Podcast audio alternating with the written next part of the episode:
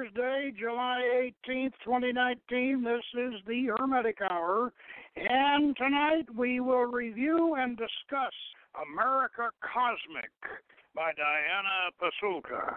Again, our guest reviewer will be Frater Dumuzi. Diana Pasulka is a professor of religious studies and approaches the UFO phenomenon from her academic perspective. She is a colleague of Jacques Vallée and shares many of his views. She quotes Carl Jung and cites the experiences the experiences and work of numerous experiencers. This is her term for contactees. She compares the UFO sightings and encounters to religious and mystical uh, encounters such as the miracle of Fatima and uh, UFO artifacts to the Shroud of Turin. She also suggests that popular media feeds and perpetuates the phenomenon. Her approach is very subjective and impressionistic, and her narrative is rambling and not well focused. But this, in and of itself, reflects the history of the activity she is attempting to describe. So, if you think the truth is out there, then tune in and we'll uh, look at uh, Dr. Pasulka's X Files. All right, this book starts off with great promises of revelations, which it frankly does not deliver.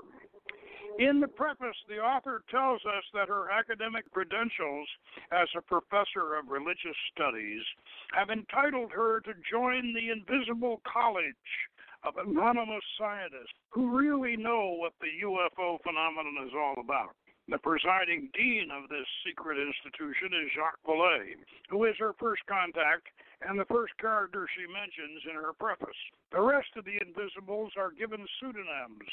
The most important she calls Tyler Durden, and even quotes the famous first rule of Fight Club as a justification for her choice. Of course, we immediately wonder if Tyler is supposed to be a real person or a projection of Diana Pasulka's personality, her Jungian animus, perhaps. This almost seems possible when at the end of the book she and Tyler visit the Vatican and he has an epiphany which leads to his conversion to Catholicism. Now, because the preface is the best and most exciting part of the book, we will read it for you. There are hills of Silicon Valley. These are the hills of Silicon Valley. There are many secrets in this valley. Jacques Vallée maneuvers his car expertly through the daunting San Francisco Bay Area traffic, darting this way and that. Large trucks and small cars barrel toward us on the winding roads, and crashes are narrowly evaded. Every 20 minutes, I lift my shoulders. We are stuck to the back of the, which are stuck to the back of the car seat, and try to shake out the tension. Jacques, father of the modern study of UFOs and an early visionary of the internet, is giving me and my colleague, Robbie Graham, a personal tour of his favorite geolocation, Silicon Valley. We drive by places that loom large in the history of the valley. He recalls the early days of the technology revolution. They were on fire and purely democratic, pure scientists, fueled by discovery. Jacques' credentials are intimidating. He's an astronomer. He helped NASA create the first detailed map of Mars. As a computer scientist with a PhD from Northwestern University, he was one of the early engineers of ARPANET, the Advanced Research Projects Agency and a precursor of the Internet.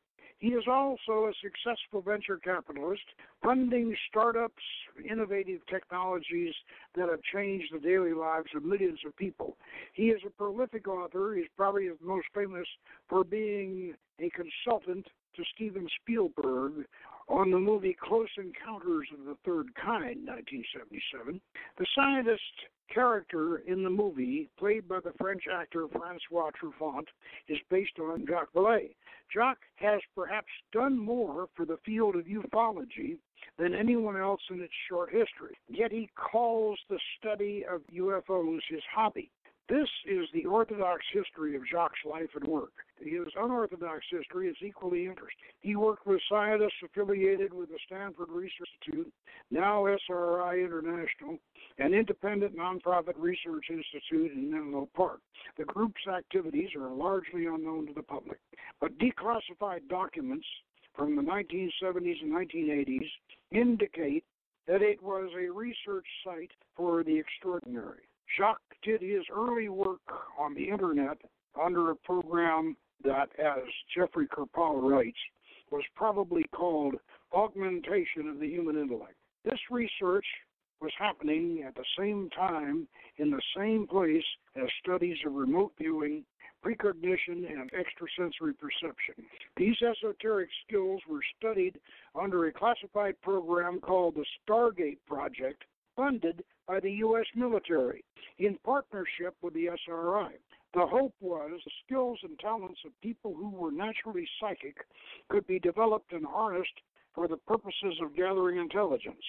In the course of the research, the psychic viewers reportedly uncovered unintended and surprising targets like UFOs.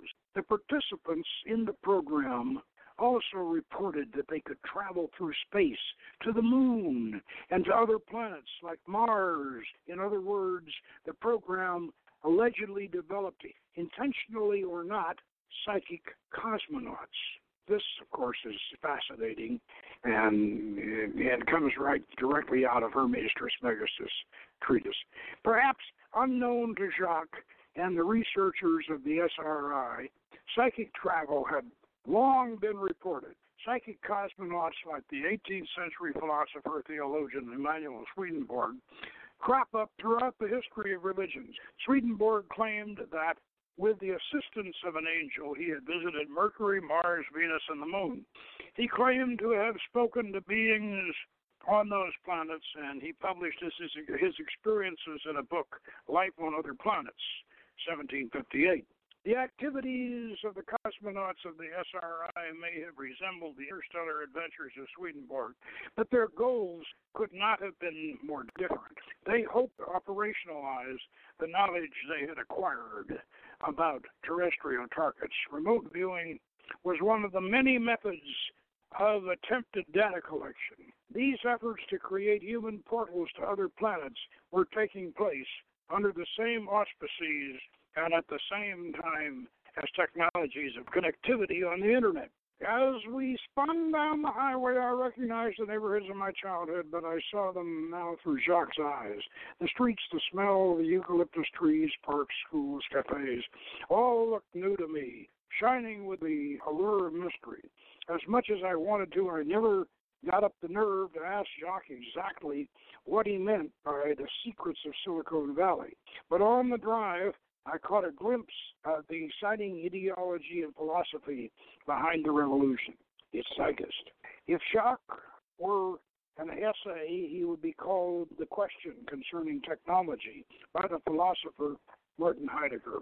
This essay, dubbed impenetrable by many readers, nevertheless offers several intriguing observations about the relationship between humans and technology. As Heidegger saw it, Humans do not understand the essence of technology. Instead, they are blinded by it and view it as simply as an the interpretation of technology as pure instrumentality was wrong. He said the Greek temple for the Greeks housed the gods, and as such, it was a sacred flame. Similarly, the medieval cathedral embodied and housed the presence of God for medieval Europeans. Heidegger suggested that the human relationships with technology is religious like, and that it's possible for us to have a non instrumental relationship with technology and engage fully with what it really is the saving power. Jacques Vallée is fully aware of the revolution of this technology, although he most likely never read Heidegger's essay. Jacques' depiction of Silicon Valley as the home of the new resonates with Heidegger's vision of technology as bringing to birth a new era of human experience, a new epoch. The symbol of this new epoch is the UFO. Carl Jung called the UFO a technological angel. This is a book about UFOs and technology, but also about a group of people who believe anomalous technology functions as creative inspiration. I found these people in the 1970s when Jacques consulted on Close Encounters. Now, this is very important. I found these people in 1970 when Jacques consulted on Close Encounters. He encouraged Spielberg to portray the more complex version of the story. That is, that the phenomenon is complex and might not be extraterrestrial at all. But Spielberg went with the simple story, the one everybody would understand, he said. This is Hollywood. This book does not tell the simple story, but I believe it is a story anyone can understand. That, as I said, the most important, probably the most important line in this whole book, because Jacques Vallée does not believe that UFOs are extraterrestrial, and neither do we. UFOs are interdimensional, and that is what that paragraph says in the uh, preface. So the preface really, really sets you up for the book. And unfortunately, it's a disappointment. Primarily, it's a disappointment to the people who want materialistic answer to the UFO phenomenon, because as she eventually discovers through the book, there are no answers for the materialist. And she is very right. This is a spiritual phenomenon. Now, after telling us that she has been accepted by the Invisibles, she issues an ambiguous disclaimer, assuring her readers that she does not have a security clearance, that she's not involved in an official or non official document disclosure effort, and that she has no special knowledge not available to the general public. Now, she begins her account with a description of a blindfolded journey to one of the early New Mexico UFO crash sites.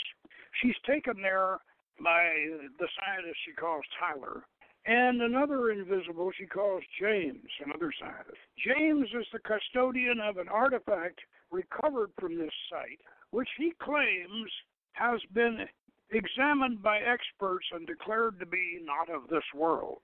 We get no other descriptions of this object, but we are told that there are other pieces of debris from the crash still to be found and James has brought along a metal detector so that Diana and Tyler can go on a treasure hunt with him. Before they start the hunt, James reveals that the area has been used as a location setting for the X Files. Diana tactfully refrains from asking them, well, then why the blindfold? But she does wonder if she's being hoaxed by her invisibles. Now, because of her nonlinear style, we don't discover what they found with the metal detector until two chapters later. And what they found turns out to be of terrestrial origin. So the whole crash site adventure is just as much confabulated hype as Diana subsequently discovers to be the source of much of the UFO mystery. Personally, I believe that her journey to the desert was her initiation into the mystery, hence the blindfold, like the old Masonic rite of strict observance. The desert was her chamber of reflection. The log line from the X Files, I want to believe, was her declaration of faith. Her invisibles had initiated her, and she would eventually initiate Tyler into the Catholic Church. So what goes around comes around.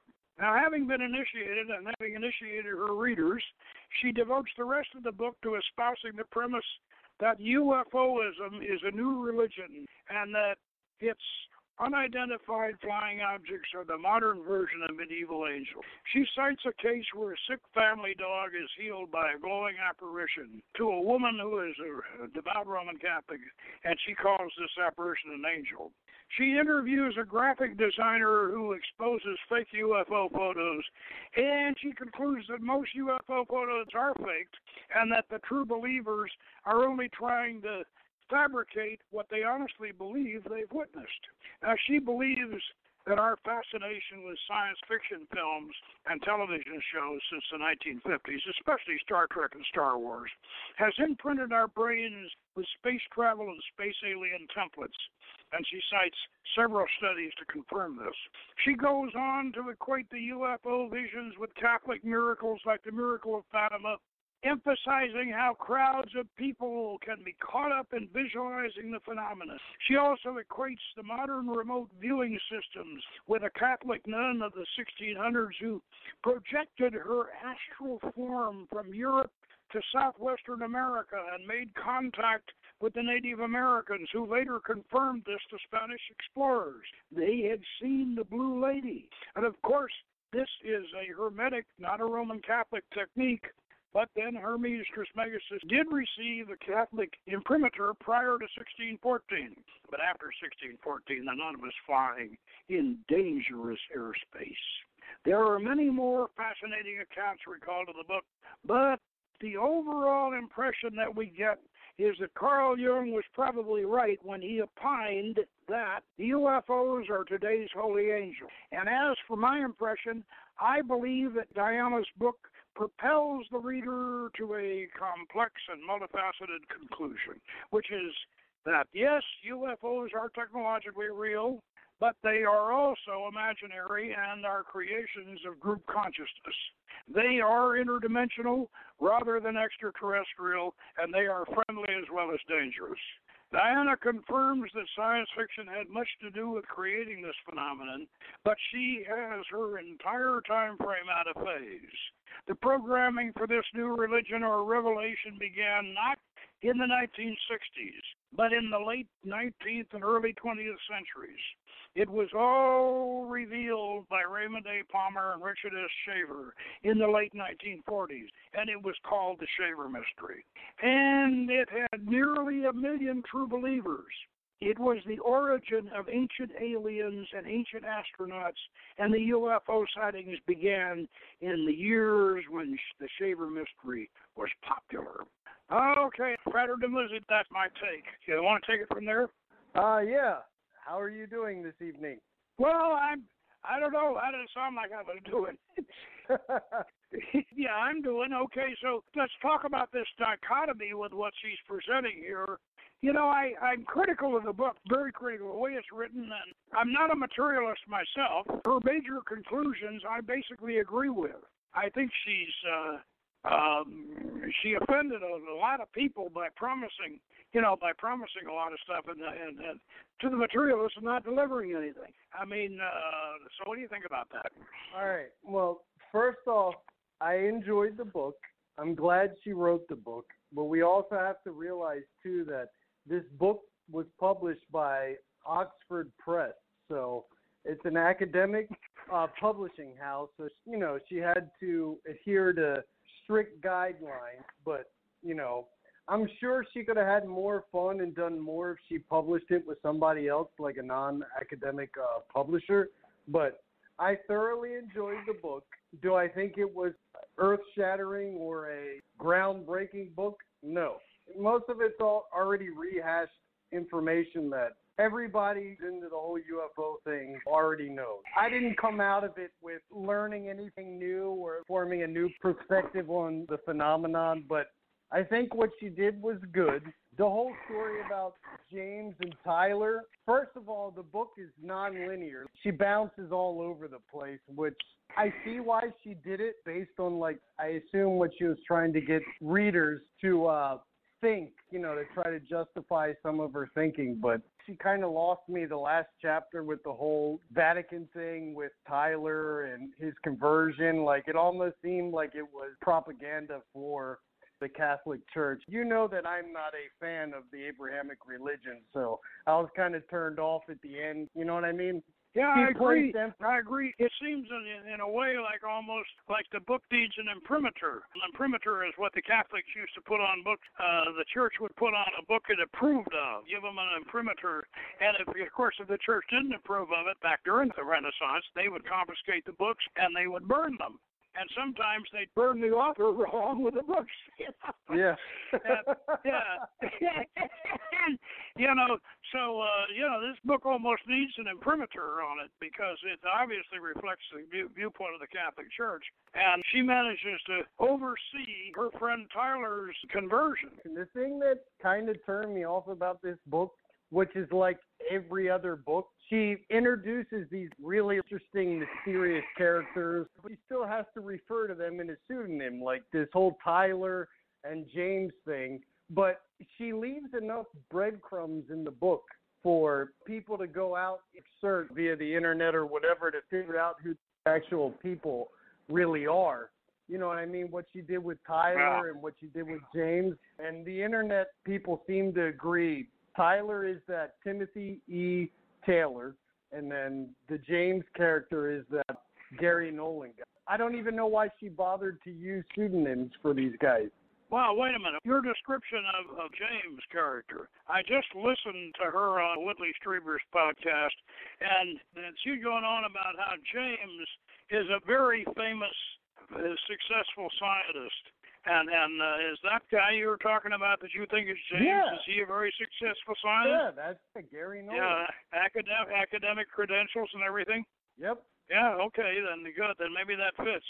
As far as the Tyler thing is concerned, I, I found that a little offensive because, as I said in my review, character of Tyler Durden is a projection of an element of a person's personality. The imaginary friend. You remember in the latter part of the movie when they finally come together and, and his imaginary friend beats him up.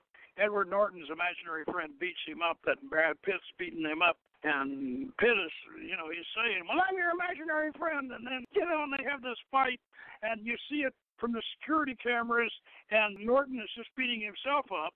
And then when you see it without the security cameras, you see Brad Pitt there. and you wonder, you know, knowing uh, Fight Club is a very popular film, we've all seen it. So it makes you wonder how much of this is a projection of Diana herself. I think that was a very, very poor choice of pseudonyms especially when you're dealing with something that is as popular as Fight Club. But anyway, that's a minor. That's a that's a picayune cavil, so I won't falter too much on that. But you know, the No, thing, I'm not really faulting her for using the pseudonym. No, I get it, but she also left enough breadcrumbs in the book where the reader can go out and figure out who these dudes are. But you know what? Like I told you yesterday, I'm glad that an acad- another academic is writing a book on this topic and giving their spin and spiel on it. And there was actually a lot of decent, good Easter egg kind of things in here. Like I thoroughly enjoyed when she was talking about that Scott Brown guy who heads that uh in the field with the oh, that's debunking. Yeah, that's fascinating. yeah, yeah. The fascinating thing about that is that Brown is debunking for the most sincere reasons. He's debunking people's fake photos. And of course, they're getting mad at him because they not only believe they're fake photos, but other people believe they're fake photos. Of course, she never doesn't mention, and I don't know why she she doesn't backtrack in, into the, the original history of all this stuff very well. She doesn't mention Adamski's lampshade. That was the first fake UFO photo, and Adamski he got a lampshade and suspended it on a wire and took photographs of it Yeah. and it looked yeah yeah that was the first fake ufo boy that lampshade really looked like uh it must have been something from the bauhaus because it looked it looked very much like one of those, you know, one of those drawings of a Vril Society flying saucer from Germany, you know. But even though they prove beyond a doubt that Adamski used a lampshade, people still believe it, and, they, and it still gets published as a picture of a real UFO. Oh yeah. And- and- it's the same Yeah. thing with like Billy Meier faked all of his photos and then I forgot the gentleman's name who did the, remember the whole Gulf Breeze Florida UFO flap?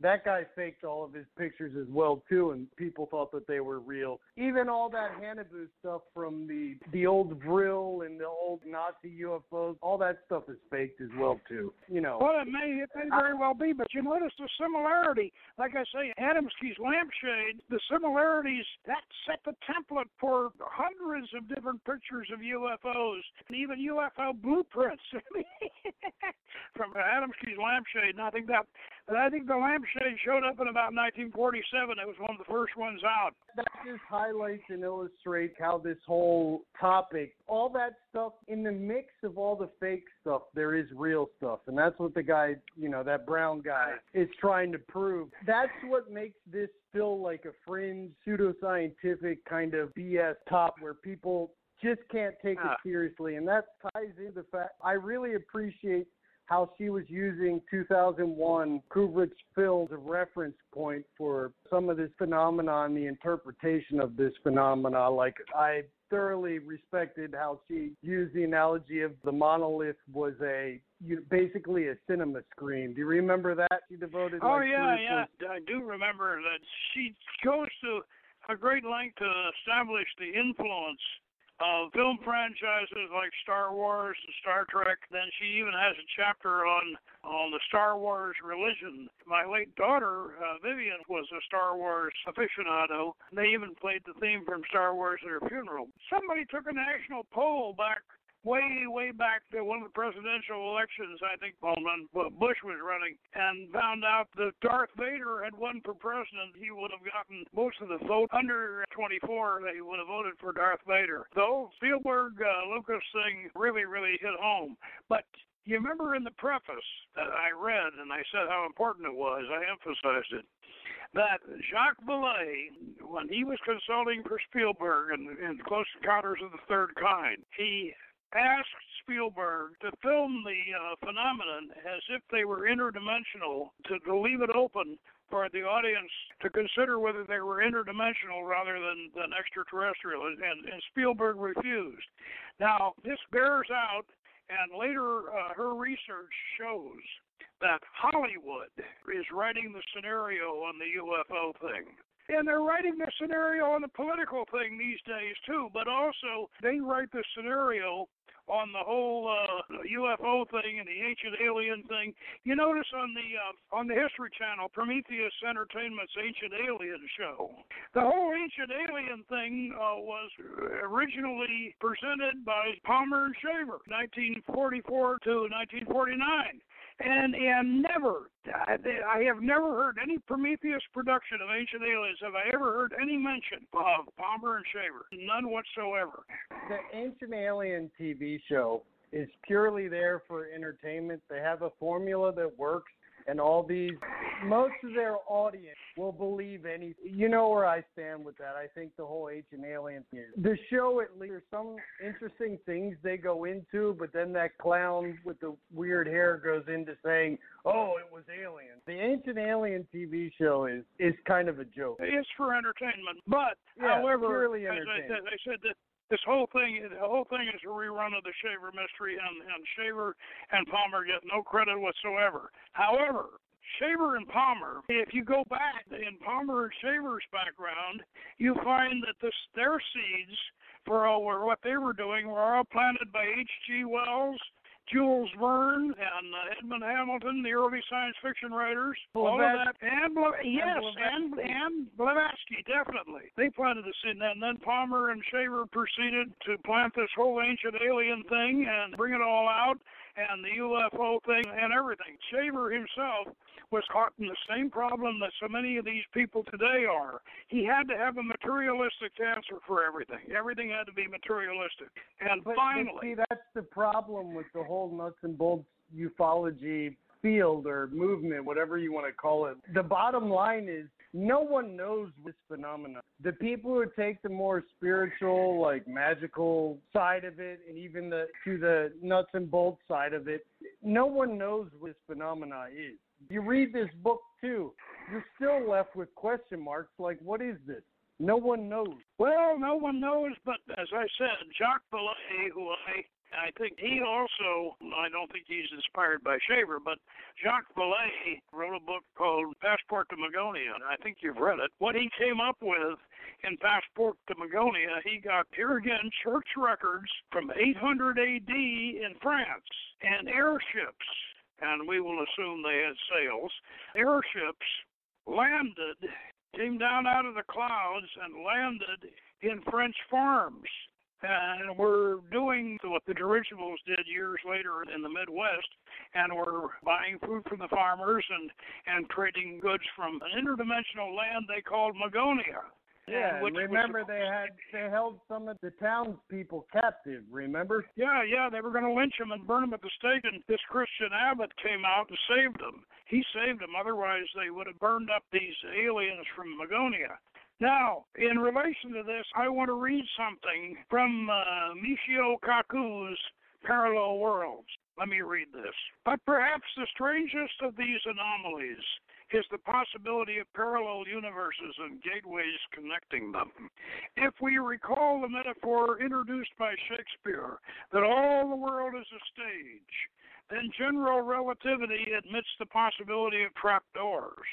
But instead of leading to the basement of the theater, we find that the trapdoors lead to parallel stages like the original. Imagine the stage of life consisting of multi story stages, one on top of the next. On each stage, the actors read their lines and wander around the set, thinking that their stage is the only one, oblivious to the possibilities of alternate realities. However, if one day they accidentally fall into the trapdoor, they find themselves thrust into an entirely new stage with new laws, new rules, and a new script. And that, of course, is Michio Kaku, who is a formidable scientist in his own right. Now, what I'm suggesting is I think the technology is real. In fact, the Navy and the Air Force are now free.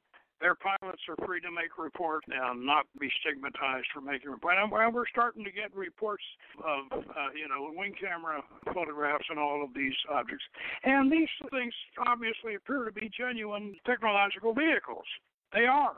Do you notice Yeah. how this phenomenon, every time it presents itself, always based on the point in history or where the society is at technologically, is always just a little bit ahead. Of course, I Yeah. understand, but what I'm saying is I'm going to be like Jacques Vallée, and I'm going to remind you of Charles Fort and the fleet of dirigibles that were appearing after the Civil War in, Yeah, in in the the late Midwest. 1800s. Yeah. Yeah, in the early 1800s, and, and and they were taking people for rides, and they were buying food from farmers. They'd lower Yeah. down, they'd fly over the farm. The farmer would come out, and here'd be this great big, you know, we'd be almost like the good the Goodyear blimp, you know, looming over Yeah, them. but th- they Yeah, what? always seem just to be a little ahead of the curve of where we're at. That's why I Well, don't yeah. think that they're beings from like Alpha Centauri or This is a slice of the simultane that's very close to us. You know, I'm a huge fan of Jacques Vallée.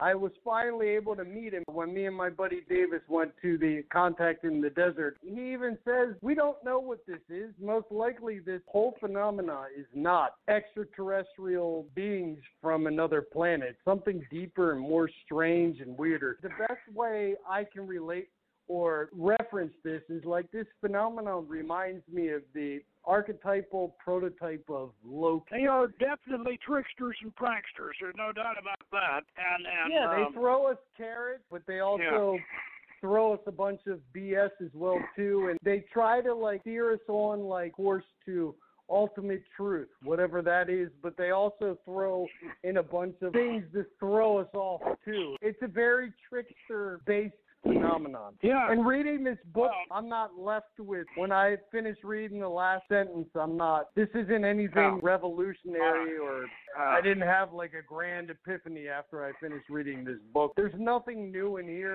Have you gotten to the point in her book where she talks about Sister Maria of Agreda's episodes of bilocation? Yeah, great. That- yeah, yeah, great. I read Now the that- whole book. Now that is incredible, and I don't think I've ever ever found this. I haven't read it in Hawaii, and this is something Charles Fort should have stumbled on, but he didn't. And uh, I'll read it. In the early 1600s, that means that Hermes was still getting, still had an imprimatur. In the early 1600s, as Spain was exploring and colonizing Western North America, the youthful Maria claimed that with the help of angels she flew through space and over the ocean to New Mexico. Her sister nuns said they witnessed Maria during her alleged bilocation and that she rose a few feet off the floor and was surrounded by a brilliant light. The veracity of Maria's account of her experiences was bolstered by reported encounters between Franciscan missionaries in New Mexico and members of a native tribe of Jumanos, who presented themselves as eager to be baptized. Allegedly, the Jumanos said that they had been visited by a lady in blue who spoke to them about the Catholic faith. This story traveled back to Spain with Alonso de Benavides, the first commissioner of the Inquisition in New Mexico. He met with Maria and questioned her closely about what she saw and with whom she spoke. Benavides was impressed by her account, which included details of things of which he thought she could not have been aware, and he made a report to the King of Spain, Philip IV. Maria's journeys were strategically politicized by Benavides. He and the others used them to justify their continued funding and efforts to expand the Spanish Empire. The missionaries wanted to believe, and most likely did believe that Sister Maria actually appeared in physical form to the people who lived there. Benavides and others used this miraculous story as proof that God wanted this area under Spanish rule. Okay, now, how valid that is, I'm not sure because, as I say, it was politicized. Obviously, she thought she went there, and if what she saw when she was there uh, was confirmed, you know, as far as the topography and the, and the landscape and all that, that would be enough. As far as the Indians seeing her is concerned, we we don't know. But but but what this points out is that this whole remote viewing phenomenon and as we know, remote viewing and, and that Stargate project, you definitely can go. And we've done it ourselves. You know, we've gone down Deborah and, and we do it. So, yes, we can take astral space flight. And, you know, Hermes says so. And Maria actually, as I said, at, at the early 1600s, that was before Hermes lost his imprimatur, and she could have actually read it, or somebody could have told her about it. And uh, and Hermes was, uh, you know, was considered to be acceptable to Catholics at that time. And what I'm trying to say is, is that I agree with what Diana is trying to get across here in this book.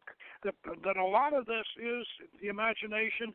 A lot of it is being promoted or being programmed by our science fiction and films and what have you, and our imagination. And yet, how much of that is a reflection of what actually exists in this other slice of the simultane? There may be, for instance, what we're seeing now with the UFOs, they are technologically at least several hundred, uh, maybe a hundred years in advance of what we have right now. I don't know exactly what the advanced state would be, but their maneuvers are certainly better than what we can do. However, those dirigibles that came out of the simultane into the Midwest after the Civil War, they were advanced by about 20 or 30 years before Graf started building them in Germany. So the fact that the technology is real doesn't really mean that the interdimensional eh, explanation is wrong. In fact, it tends to confirm it. What do you think about that?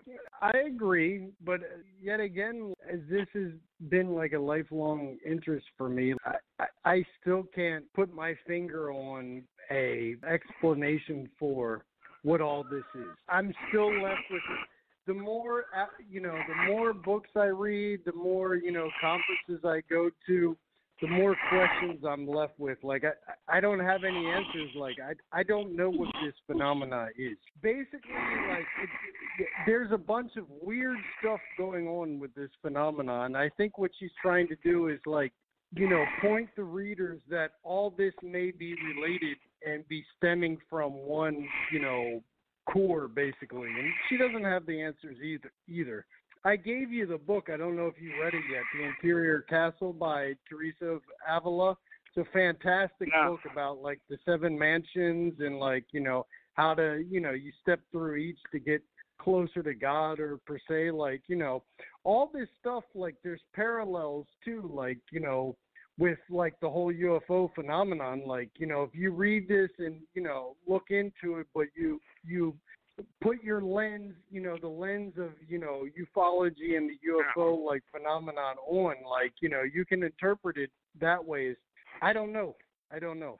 Okay, well, the, I'm gonna, in I'm, hindsight, the I'm, book the the book was good. I recommend it to everybody, but like, you know, if this is your first foray foray into this whole like, you know, phenomenon and whatever, like, there, there there's better books out there. Yeah, well, I'm going to recommend the book too uh, and and I I I'm gonna. I, you know, I, I'm going to recommend it because basically, I think even though, uh, as I say, she's uh, she's uh, really thrown thrown some some curves to the materialists, but but then but then oh, we're not totally has, materialists. and I I, I think yeah, yeah, even though like I don't know if she doesn't come out and say it, but like you know she's a Catholic at heart, and like she it Oh, seems to me how she closed out this book like she's trying to tie this back to some of the you know Catholicism and some of the belief systems in there with the whole conversion of Tyler and you know whatever yeah. like but I didn't really appreciate that but I I appreciated everything else in the book and the fact that an academic yeah. like you know her friend you know Jeff Kripal uh you know wrote a book or you know around this topic and she has kind of a yeah. different spin than uh Jeffrey Kripal does yeah. but yeah I enjoyed it yeah. I enjoyed it well before we sign off because we're we're starting to get uh, down toward the end of the hour but before we sign off I'm gonna I'm gonna put in some plugs for for our film Beyond Lemuria and and uh, uh, because we have the answers to all, all the questions that she's raising and here is here is from from our booklet on on the Shaver on the Shaver aspect of it. Uh, here here's our here's our description of the simultane.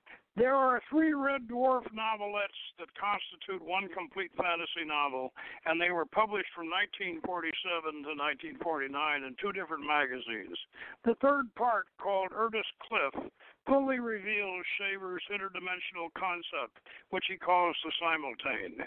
This is an endless succession of dimensional layers or membranes he calls nows. This sounds like the strings and branes of quantum physics M theory. But now remember, this was 1949. And we, uh, of course, they had a machine which the Witch of Erdest Cliff ran, an ancient, an ancient machine, which we recreated a modern version of it in the film, in our film called the Intergravitron and uh, we were able to open these portals in the in the film and show you the you know going through the vortexes uh, in the film. So Beyond Lemuria, and be sure you get the second edition because the second edition has the Shaver material in it. Now. All right, Poke, the film, Poke, before we close this out, I just want to see, get your opinion.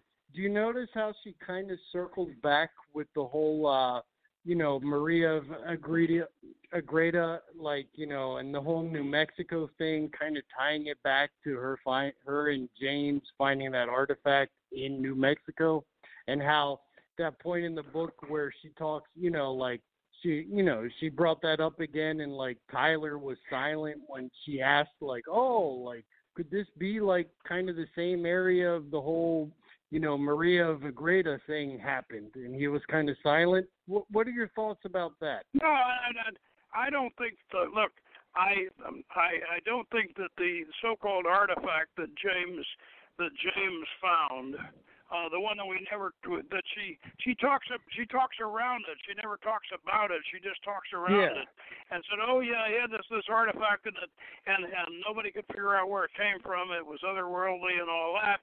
But, but do you see how strategically she placed the whole Maria thing in New oh, Mexico, oh, yeah, and yeah, she was she, in New Mexico yeah, blindfolded? Yeah, she, and, yeah. yeah. she, yeah, yeah, yeah. Well, I said, I said that they're taking her out to that site was an initiation. They initiated her. That whole business of blindfolding her and taking her out there.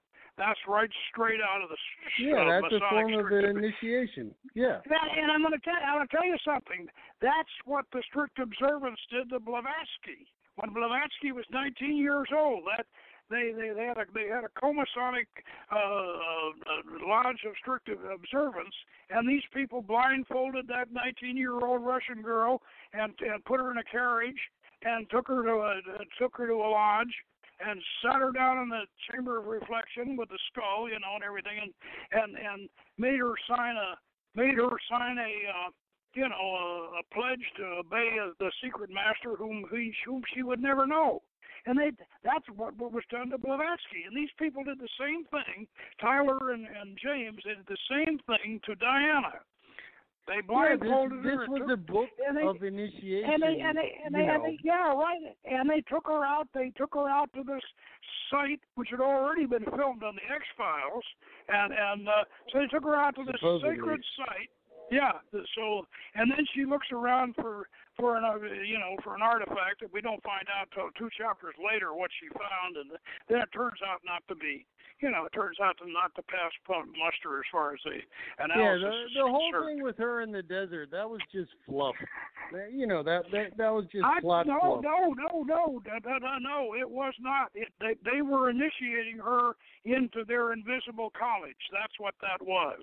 It was an, it has all the earmarks of an initiation. I agree, but she never really focus. You know what I mean? She didn't really focus in too much on that. It it it it was fluff until the end, where you kind of you know what I mean got the impression that most readers that you know this was an initiation of sorts.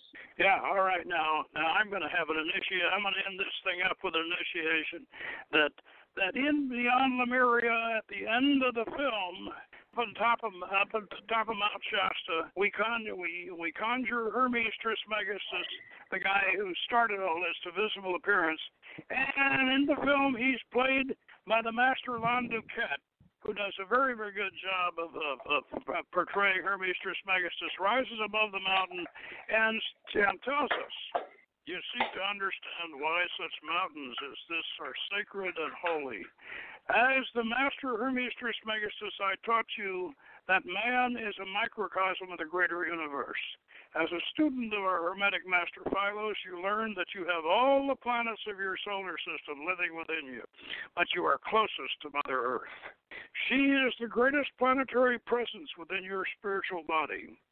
So when you climb a sacred mountain in a spiritual state of mind, you are ascending to the heights of your own planetary sphere. You become one with the earth as she reaches to the heavens. In Kabbalistic terms, you are aspiring to Kether Malkuth.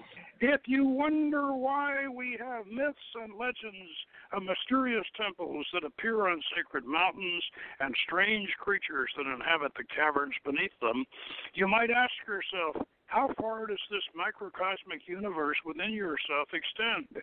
How many previous lifetimes have you lived on this planet? How many other lives and other dimensions are you living right now? We see an endless march of worlds going on and on beyond our conception, and yet it is only one dimension that we perceive.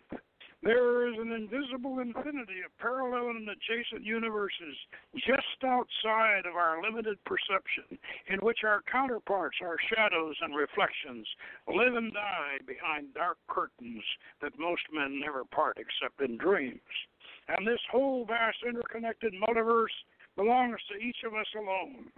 We are the masters of our own personal cosmic infinity, where life imitates art and art imitates life and everything in creation is a metaphor.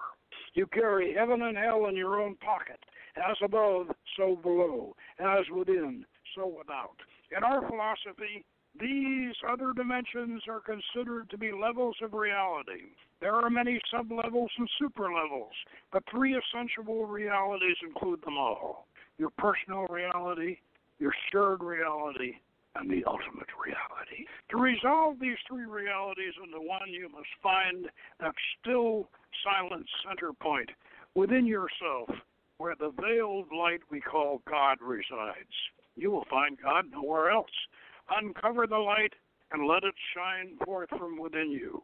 For that light is the ultimate reality.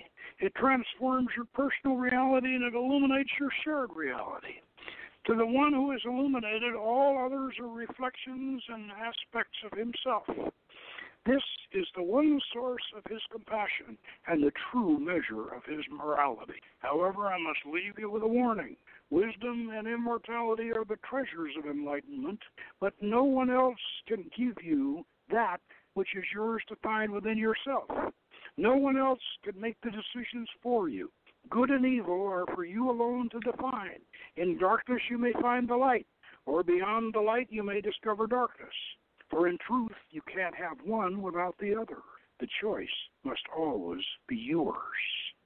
Now, I'm not sure that uh, Diana Pasulka would uh, agree with that, but that is Hermetic philosophy, and uh, it's very possible that Maria Agreda was privy to something very similar to that, and certainly it it corresponds with what uh, with what she's putting forth in this book. So is the uh, concludes the, uh, the our show tonight, and uh, we'll be back next week. Thank you, Frater de for you know for coming on board. We'll see you next week, and uh, meanwhile, good magic.